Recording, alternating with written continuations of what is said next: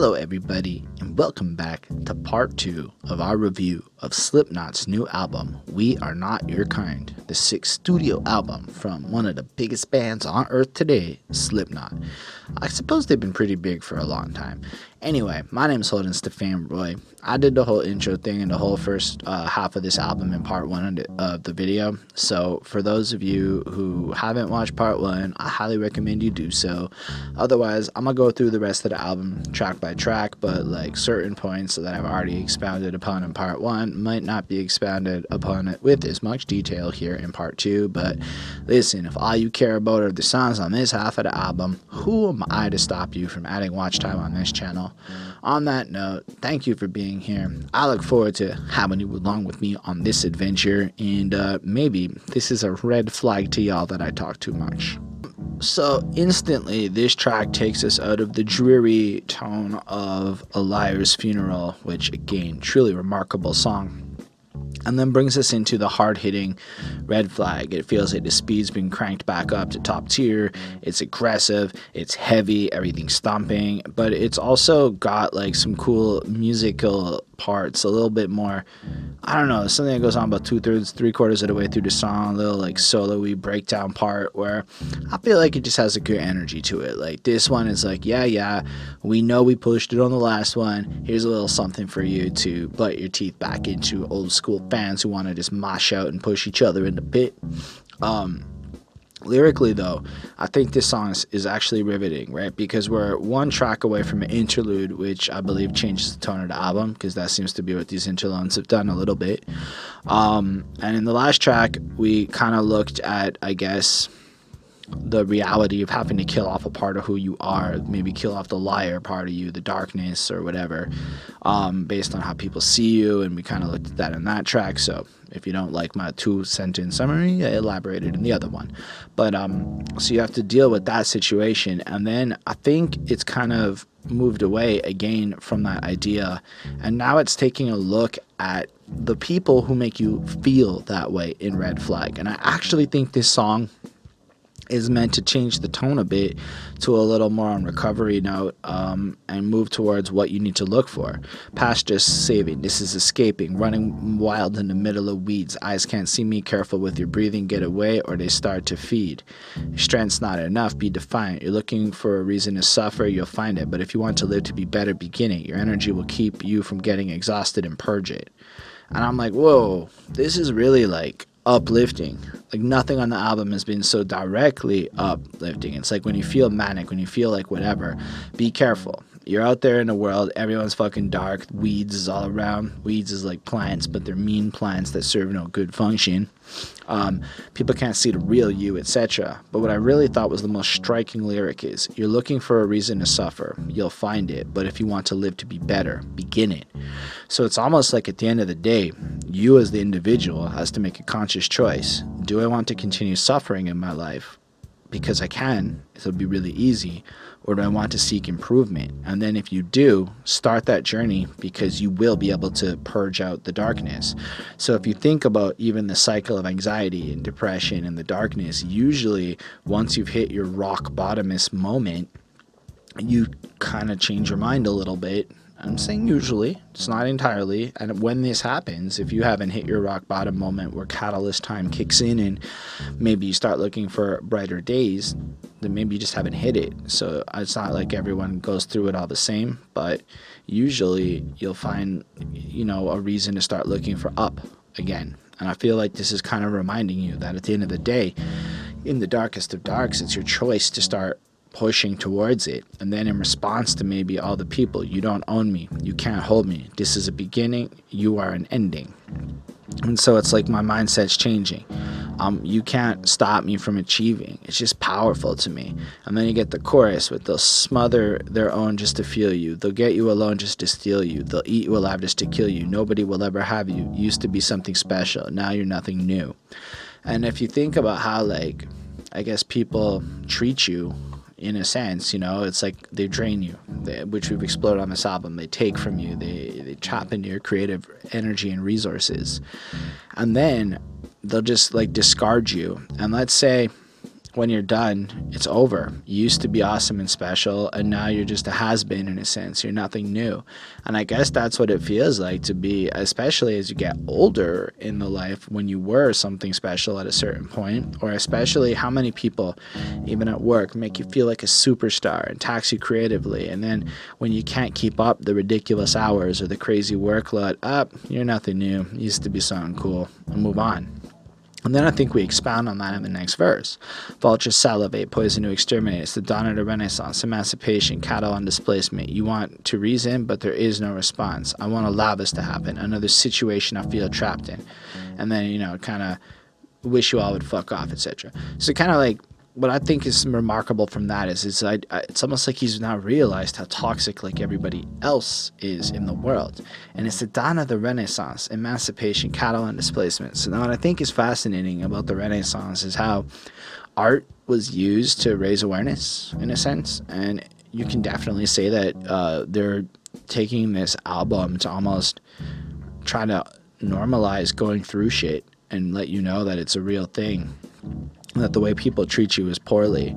So, in a sense, I feel like they're renaissancing in themselves and how they're choosing to approach this subject matter.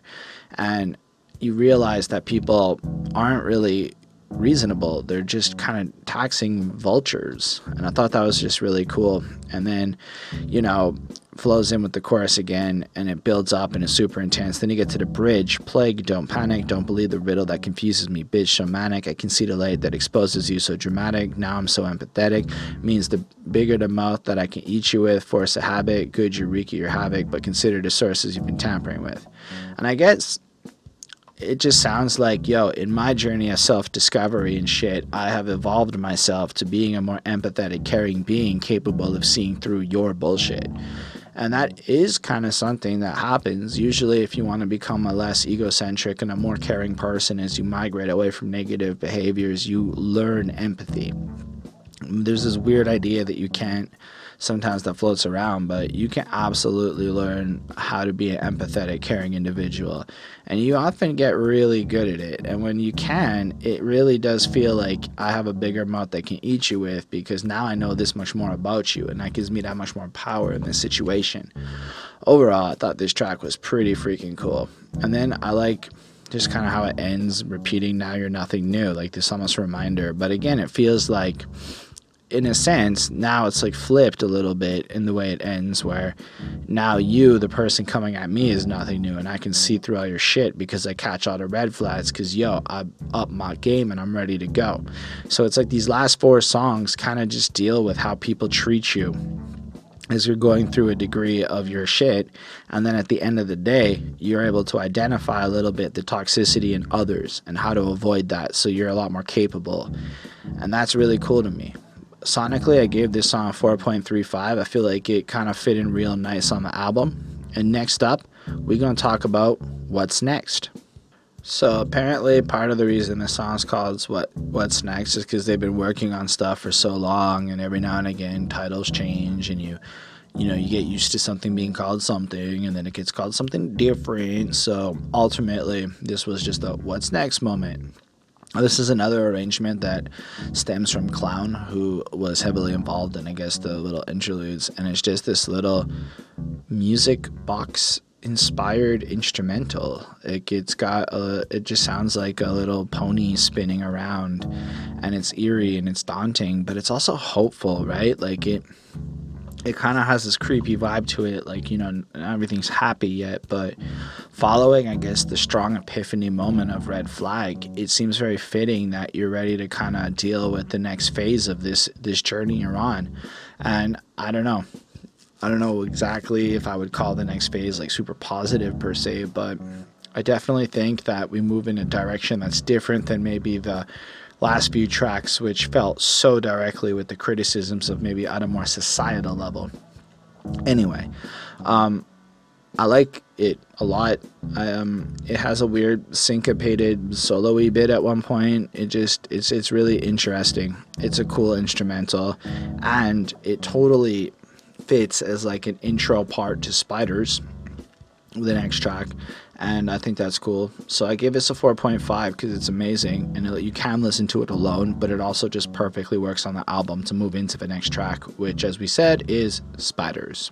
This is the weirdest fucking song on this album. Like, if you were to say what song sounds like weird and maybe is not one that fits, no, don't get me wrong, it fits. It really works on this album from like my perception, but like this is the most standout like in a sonic point of view it's got this creepy like doo doo doo doo doo kind of sound going on with it. Um, someone calls it funk metal on Genius. I don't know if that's true, but it totally feels not like the genre of the rest of this album, but still feels thematically and like sonically like it fits the dark tones of what we've been exploring.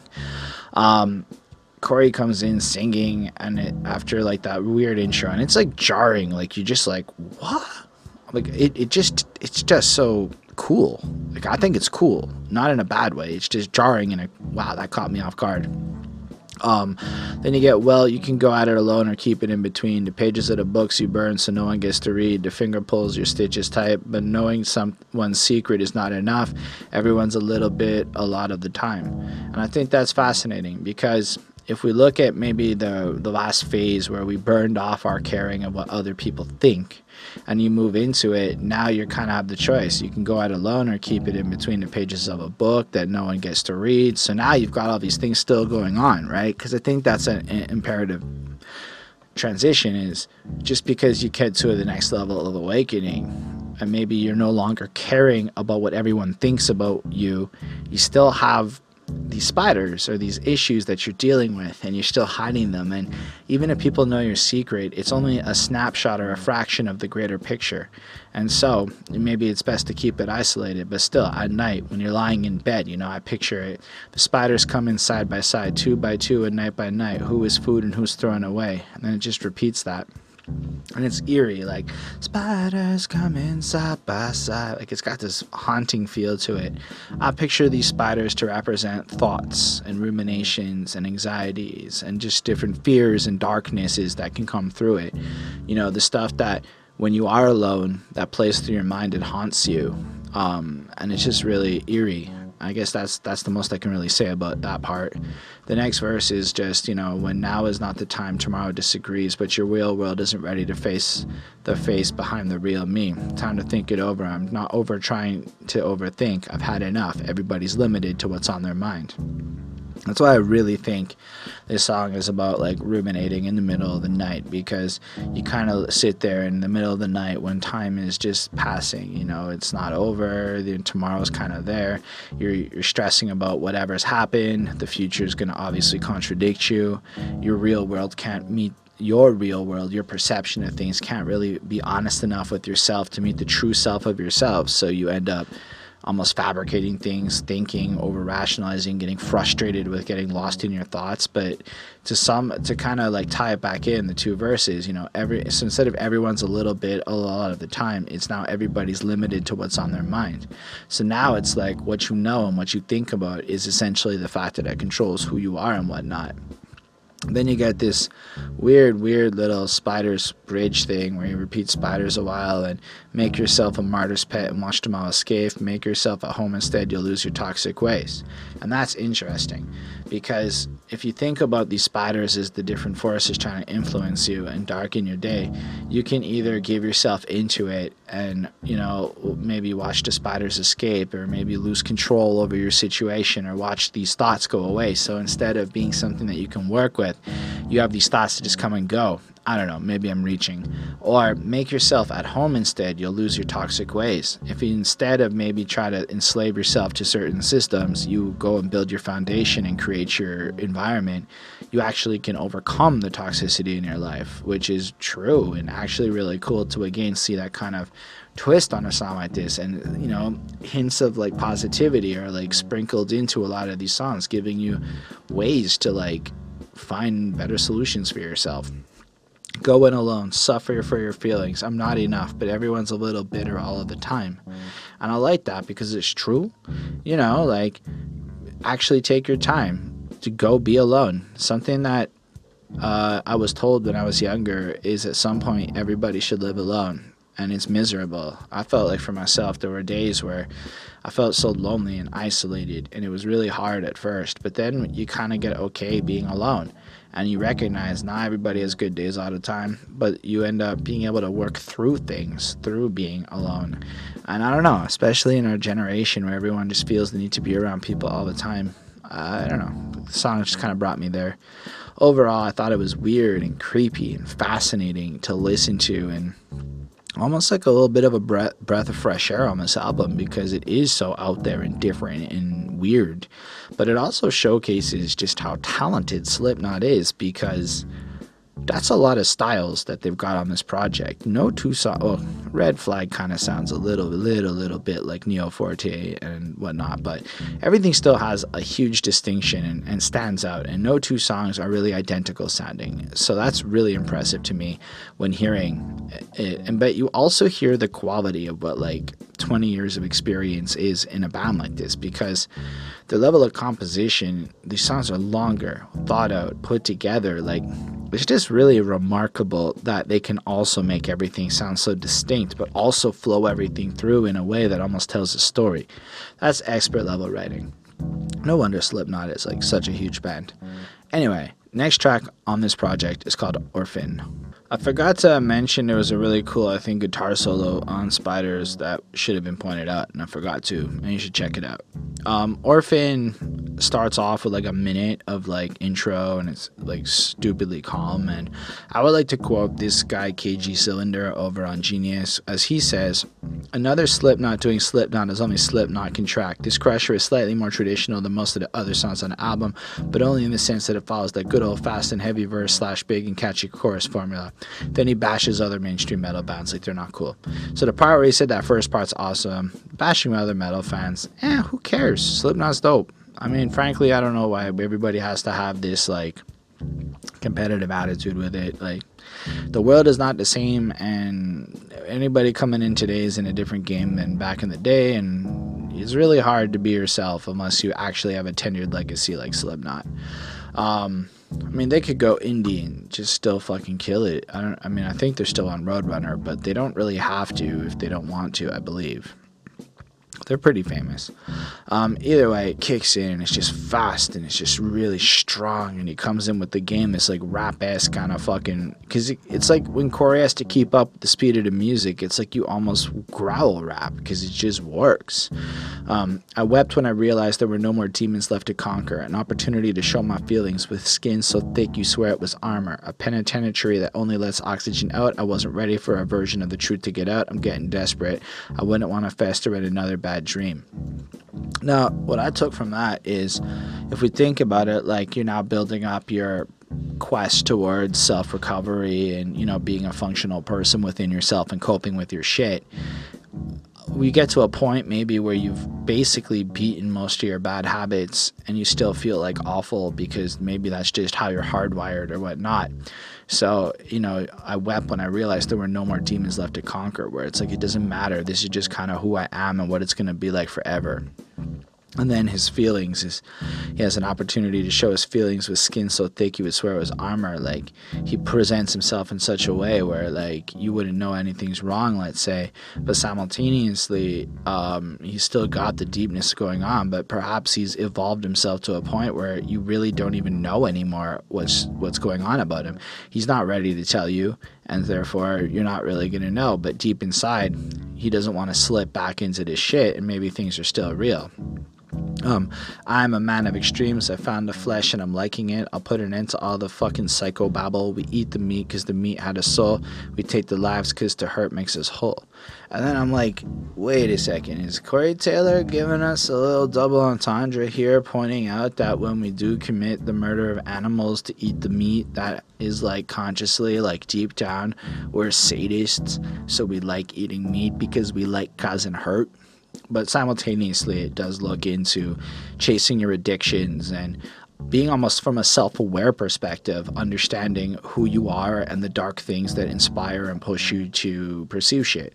So it feels like some of the earlier content only recognizing who you are and almost coming to terms and accepting of it which is an extremely important part of the growth process from my humble opinion Um, then you got the hook or the chorus.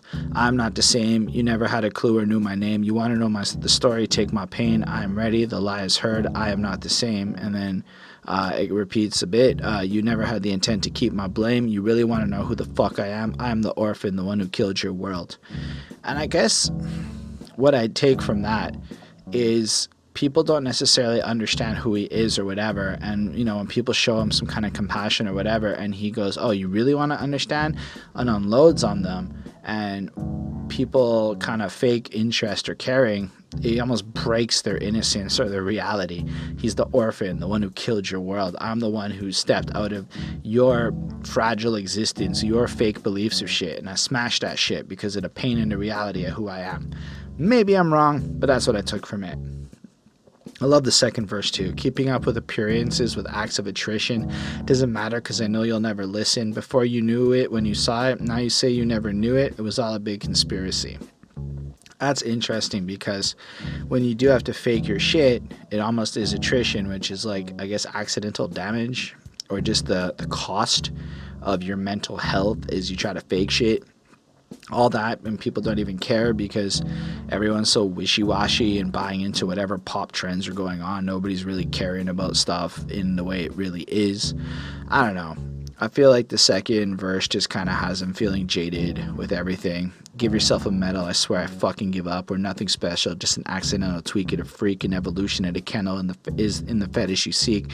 There's still a part of me that's dying in a dumpster the one who's who rose as a motherfucking monster and it feels like again the battle within yourself where you kill off the parts of you that like aren't necessarily compatible with everybody else to fit into this world. And i feel like there's this inner conflict that you end up creating an orphan of who you were. And that's something i feel like i'm going through now where in a sense to get to where i want to be in life i have to kill off who i am and create like this bastardized version of myself. And i don't know sometimes it feels like the one that's rising is a monster, not the one, the good version. And while whether it manifests with good deeds or however it comes out, I feel like inside of myself, I have to embrace such darkness to get to where I want to be, to do good things. I, have, I don't know. It's, it's a weird internal flux that I go through. And hearing Corey spit this shit kind of I found myself relating to it. Like it, it's really accurate to me, you know? I've seen the future and it's simply burning. I wasn't put here to be so discerning. You want the world to be dissatisfied. You don't care, so why the fuck should I? Fuck should I sell myself to stay alive? And that's another point. So the future of our world is this chaotic destructiveness and like why do I have to accommodate you so much and try so hard to put up with your crap? Because at the end of the day, people don't care. so you go through all this shit to appease this instantaneous moment when people don't really care that much. I mean, people care. People care about you individually if they're within that like 150 people in your circle type shit. If you look into it, apparently we only can really maintain 150 relationships at once in total. So it's not like, you know, everybody gives a shit. So everybody expects you to be away but what's the cost of that and why do we even bother when at the end of the day everyone's burning it all down? Then i like when he goes in the bridge um, everyone has something someone here has everything. So that's true because we all have a little something going on out there. But when you really look around, there are people there who probably have this everything, who have it all figured out or privileged or however he wants to break it down. But the truth is that maybe we all have something, we all feel like it counts for something, but there are just people here who have everything. And I like that because it just sets up this darker, grander tone to everything we've heard.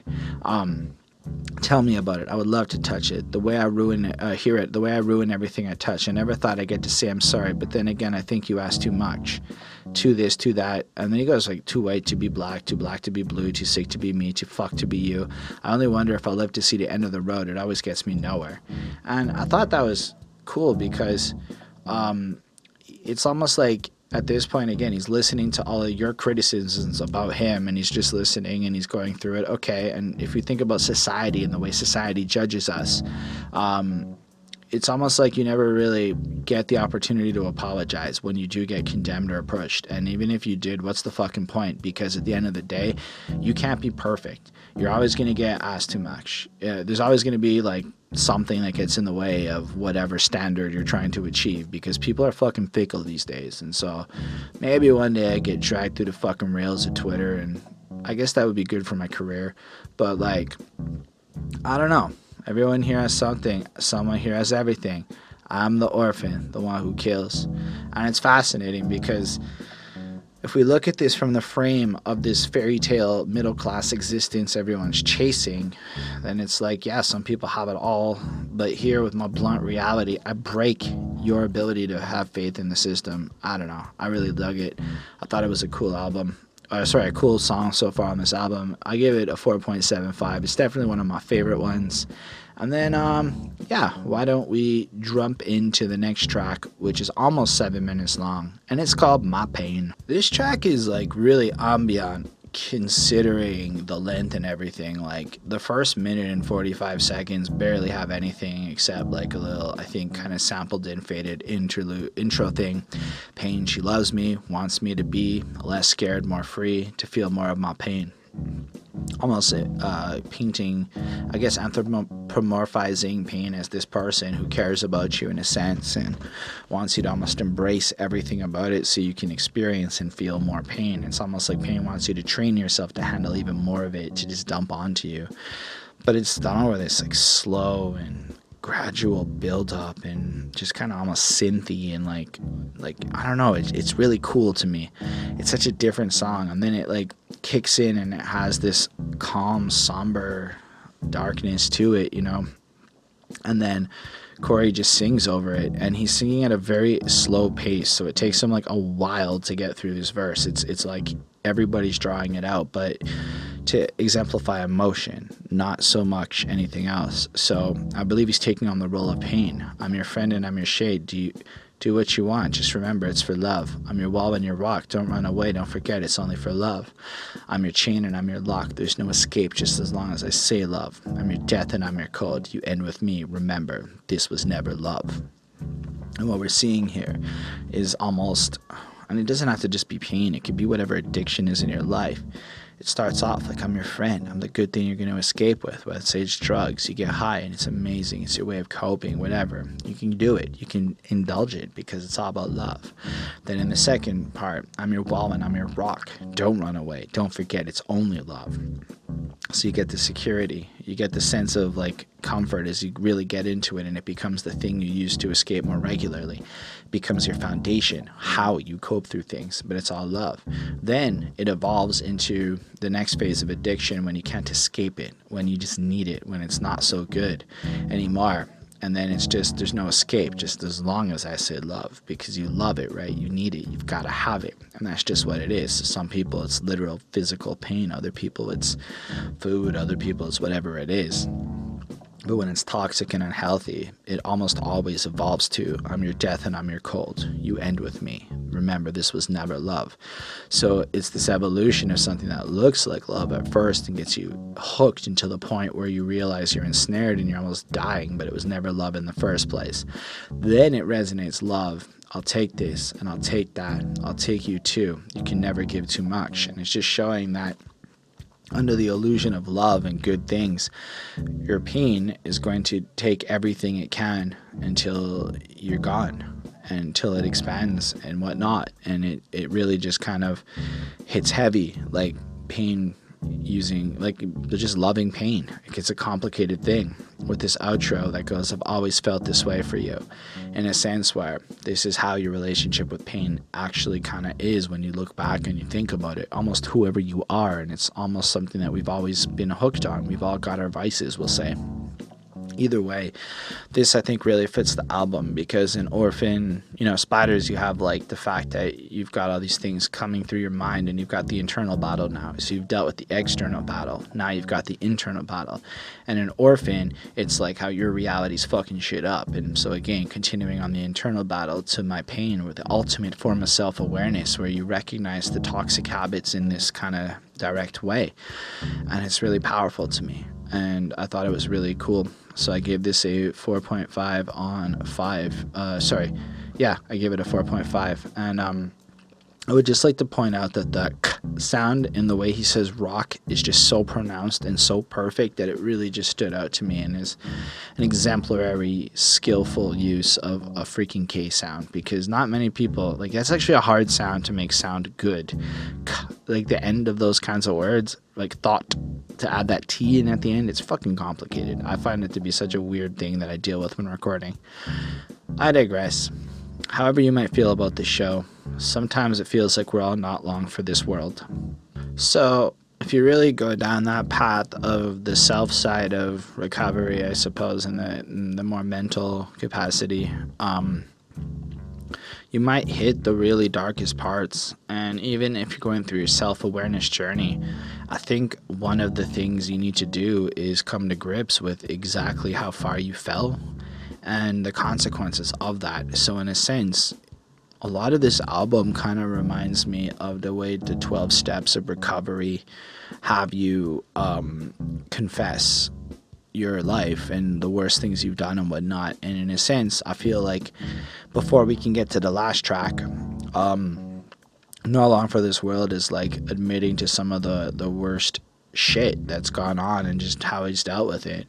Like, um, part of the Iowa recording sessions has him doing shit like slitting his wrists and whatnot in the studio just to like get to a mind space or whatever. But we see him kind of explore that. Um, I mean, the song kind of kicks in and has him singing this in like a weird fadey kind of sound before it like really picks in for the chorus. Um, so cutting or scratching, they scar the same. The angle is off, edges are soft, the mark remains. I know I'm bitter and full of rage. You would be too. What I've been through. Knowledge is a difficult age.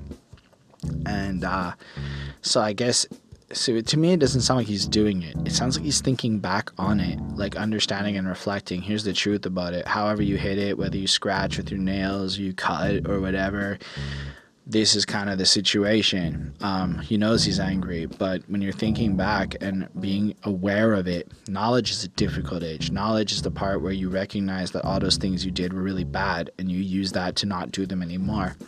Um, and I think he's taking this like reflective tone and he's saying, Yeah, I went through all of this and it was fucking hard. No wonder I'm so fucking angry now, you know, because I'm not, I'm, I'm not, he's being healthy. As I understand it, he's sober and he's not indulging all of the shit that he used to do do when he was younger. So this is like a healthy Corey expressing how fucking difficult it is not being able to do this type of shit.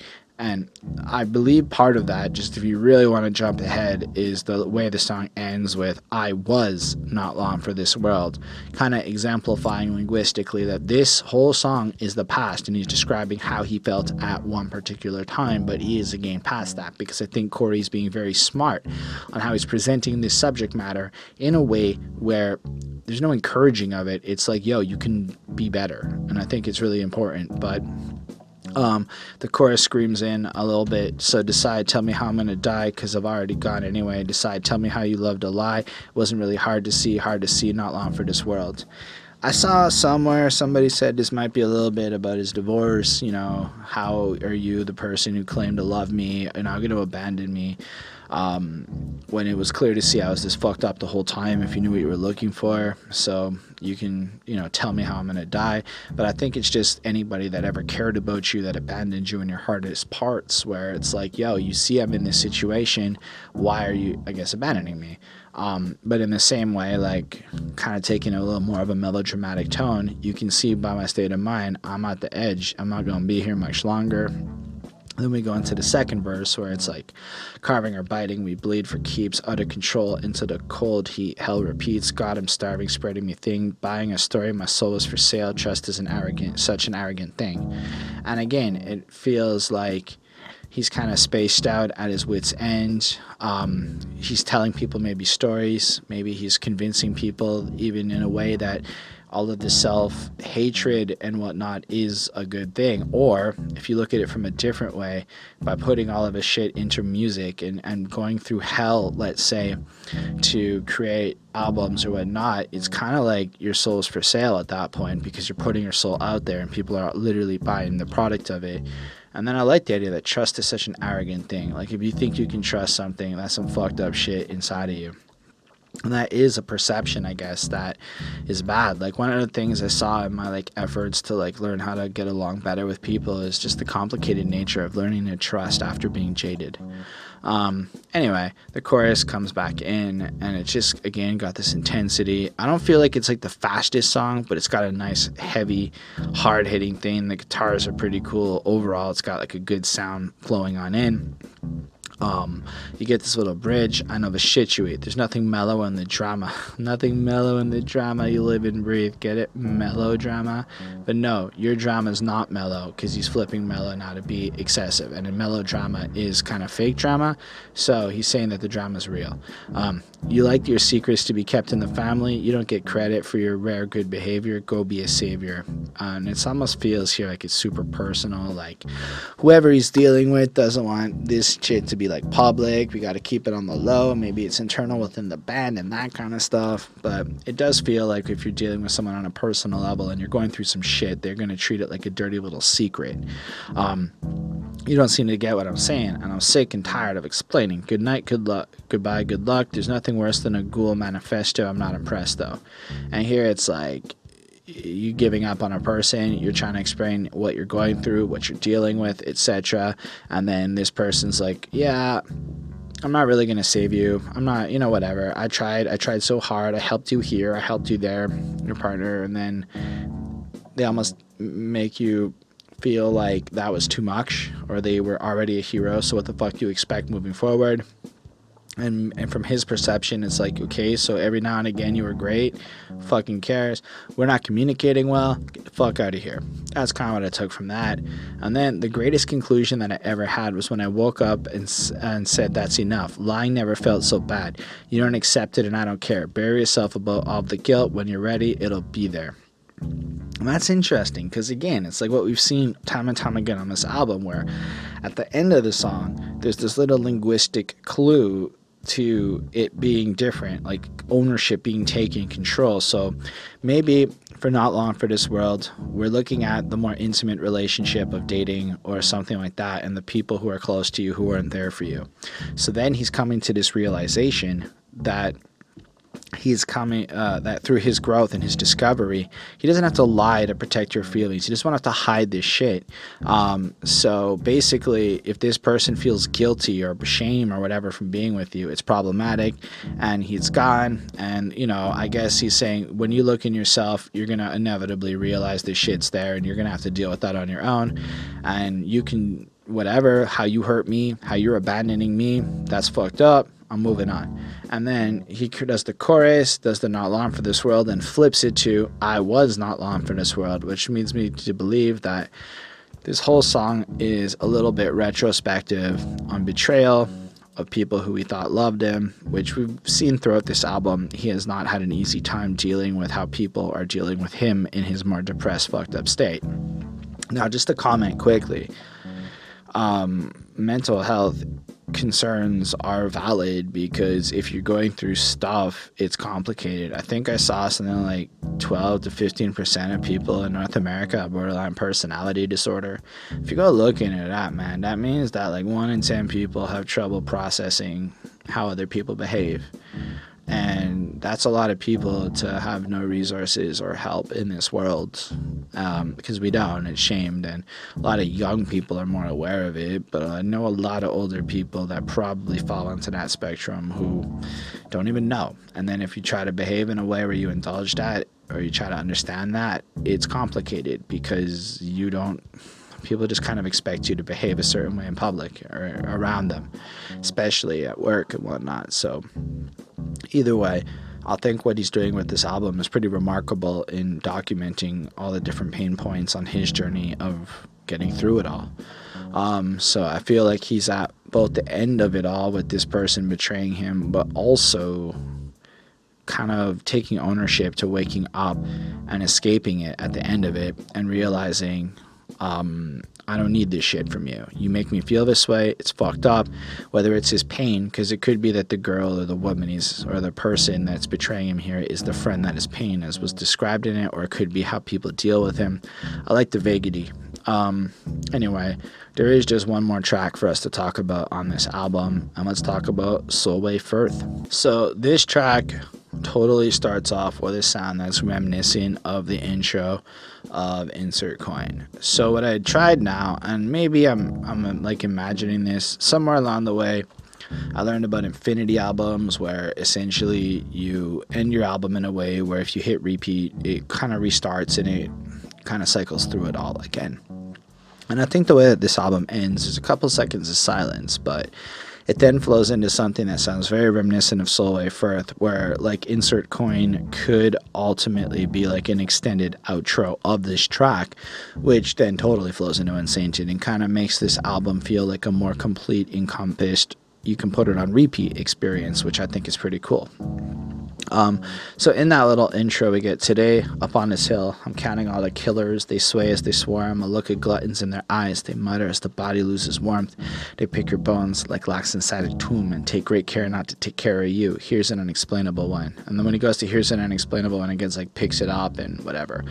But it's fascinating because after all of what we've learned on this album, he now has the skills to identify the bad people. His empathy is jacked up. He's kind of able to be more of like a calm, composed, I guess, person. So he's sitting up on the hill and he looks around as he sees all these killers, all these greedy, selfish people with gluttonous looks in their eyes, willing to pick apart people and basically go out of their way to not take care of you and your system, especially from an up top point of view. The government does not care about the mentally ill in our part of the world, or any kind of depression, or any kind of struggling People just don't care. You're supposed to be this fucking perfect machine until you die. Anyway, then the song like picks up and gets into it. It gets kind of heavier. While I was learning to live, we all were living a lie. I guess you got what you wanted, so I will settle for a slaughterhouse soaked in blood and betrayal. It's always somebody else. Somebody else was me. You want the real smile or the one I used to practice not to feel like a failure? And I think it's cool here because, in a sense, it's commenting on how as you're as he's going through this process of learning how to live, it's like everyone kind of embraces this fakeness, this this complacency, this everybody wants to be all happy. We let the world progress in the way it does, but like you know, if you're real about shit, it's gonna get real bad in the next little while if we're not willing to step up a little bit. And so I could see how we all end up in this slaughterhouse of blood and betrayal. Everyone's in it for themselves. People aren't really about squad no more. And uh, I like the part where it's like, you want the real smile or the one I used to practice not to feel like a failure. And that's crazy because half the time I smile as a person, it's this thing where people like you more if you smile. And I don't know how to do it sincerely. When I have people have told me when I'm smiling properly, like it lights up and people like my sincere smile, the real one. But the other one that most people get is this smile I've learned how to put on because it's expected of me. Because deep down inside, I don't have that. I don't feel that many reasons to smile in life. Not that there aren't there happiness. I like to smirk more, but there's a lot of check boxes to hit on my list before I feel like I can smile the way I want to again. Um, and then I love the hook here, you know? I don't need you to do it for me. I don't need you to understand. I don't need you to hide it from me. I just want to I just want to feel like any other man. I won't show you the whole story. I won't show you the aftermath. I won't show you my allegory. Don't look away. Here's an unexplainable one. That's fascinating. So, at the end of the day, it's like through it almost feels like this whole album has reached this point where Corey has gone from requiring the acceptance of others to feel complete and whole to not needing it in any significant way to a point where he's not even going to tell you what's going on to the same level of detail no more because ultimately he's found a way to handle it. And, instead he doesn't need your help. He doesn't need you to understand. You don't need to hide your shit from him. You know what? Fuck it. We don't need to go through the song dance of all of it you just need to i just need to be myself and you need to be yourself and shit. Um, i'm not ahead of my time. I just drew my first breath. If i'm alive tomorrow i will alleviate the pressure by cutting you out of me. I found my bottom line dead on the front lines. I'll know i'll never go home so set fire to your ship and past regrets and be free. And in a sense, I think what he's trying to say here is everybody's past is kind of fucked up, full of some shit. You can't go backwards. We spend so much time trying to go backwards, trying to repair relationships, trying to deal with stuff, and it's, it's kind of complicated because let's say you burn that bridge, it's burned. Um, if your past was built on trying to appease others, then why do you even want to go back there? Nah, instead, you went through all you went through to get to your future and, and look towards that. And I like the way he's putting it. Like, I'm not ahead of my time. It's like I'm just aware of what's going on now and I'm aiming to go towards a future where things are going to be absolutely better. And I thought that was really cool. Like, so now I found my new path in life and I recognize that the way things were isn't going to to actually, you know, be as bad as it was. Like it can be something different or better. And then, what have you done? What have you done? And it's almost like this question like, you created this monster in me, or you inspired me, or how did you help or contribute? I don't know. It's really interesting. And then I like how it just ends with, oh, while I was learning to live, you taught me how to die. I guess I got what I wanted another needle in the back through purified scarification. It wasn't somebody else. You fucking did it to me. You want a real smile? I haven't smiled in years. Um, and I really like how he kind of ends it up with, look, y'all put me through this meat grinder of life to get me to be what you expect me to be or what you want me to be. And I went through the journey. I figured it out. I got my peace of mind in his complicated, dark way that he's put it. Y'all tortured me and scarred me and hurt me, and this brought it up there. So you guys want my real smile? I haven't smiled in years because I don't feel it because it's I'm not doing that fake shit no more. I'm not putting up that fake smile and trying to impress you like I used to. Um, also, apparently the title has to do with this Solway Firth spaceman picture, which is a little girl, the spaceman behind it, and uh, the photographer swears that the spaceman wasn't there before. So, in a sense, that's like um, a metaphor for fake shit happening. Like is whether the photographer's faking it or somebody faked the spaceman into it. The idea is at the end of the day, Corey isn't going to be fake anymore. He's going to be real with his shit. He doesn't need your approval. He doesn't care if you want it. You can't have his his fake smile anymore. It's just going to be the real shit and then it just kind of ends. And then I realized there was a music video to this that I didn't see, but apparently it features um, some shit from Les Boys or The Boys at 2019 Amazon original. Do you guys like Amazon Prime TV? I have it. I never even watch it. Anyway, that's basically the end of this track, and then it has a bit of a musical outro bit that kind of is super reminiscent of Insert Coin, and in my opinion, they flow in together. I like this closer. I think it's a crazy, awesome experience. I feel like the climax of this album is fully reached in this moment, and you're not left disappointed, and this is one of the best songs on the album. So I'm giving this guy a 5 on 5. Truly divine. Um, so I guess that's the end of the album review, and we do the little wrap up part now. I get this project a 4.5 on 5. Um, I think that for me, I could listen to this album at any point for the rest of my life and still find the same value in it. The reason for that is Corey and his lyrics more than the music. Like the music's super fresh and super dope and well composed and well put together. None of the tracks are repetitive. Everything gives you a good range of hard intensity, somber sadness, and, and like calmer experiences. But the truly remarkable thing to me is the honesty and universal truthness of Corey's message and how relevant it is to our current society where things like anxiety and depression are almost at unprecedented rates where people don't know how to cope with being around others or how to fit into a society or how to deal with contradictory social norms and toxicity. And it feels like here we've got this journey of a guy who has put himself through the meat wringer of trying to figure out how to be better, how to cope healthily with the situation, and documented his painful journey of almost cutting off the toxic demons from his life slowly to get to the point where even if it's not glorious or fun, he is able to be the person he chooses to be, whether or not you like it. And ultimately, I'm like, yo, did Slipknot just drop this mature album about self growth? Like, is this, this Slipknot? Uh, maybe they've been like this the whole time. Like, maybe they haven't. I just missed the whole freaking point on it. But this album could be a self help book for how it's structured. And as a 31 year old, that's fucking cool to me. I'm into that shit. If you see behind me, I got a bunch of books. Like, based on a lot of the stuff I've been reading and learning, I think Corey did a really great service to the world with the lyrics he chose to write for this project. I think everyone else is dope. And uh, I like the new masks. You can tell me what your favorite set of masks is from Slipknot. And uh, that's about all I got to say about this project.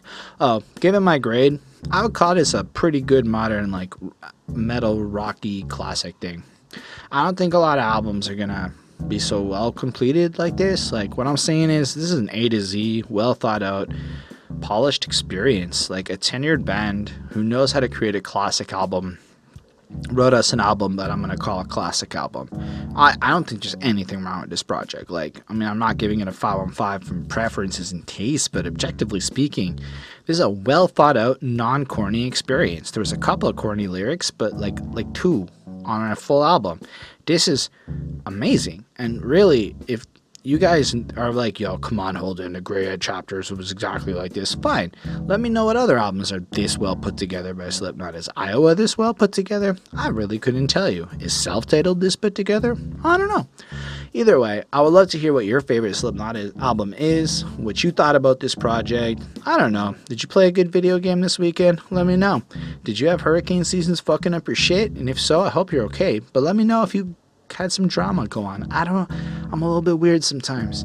Thank y'all for watching. It means the world for me, at least, and us, that because there's more than me in the channel, that we care about y'all being here and watching. It just is kind of awesome. So thank you. If you want to leave a comment, you can. I'll make the effort to respond to you. You can like the video if you thought it was cool. You can subscribe to the channel for more reviews. Mostly it's hip hop, but I'm trying to get some other stuff up in there. Special thanks to the patrons Ismail Gadamsi, Chris Prado, Jonathan Barnes, DJ Black Hurricane, Lindale Williams, and Coney Sparks. They're dope. They support what we do. They help us get a new camera. They tell us what albums they want to see us review. Gonna be paying for our website soon because they're freaking dope like that. And if you want to support this channel and help it get to the next tier, Patreon is an excellent way to do that. Um, I also make music. You can check that out in the description of this video. I'm very grateful for you to be here, like I've said, and have yourself a wonderful day, night, evening, week, whatever you watch this.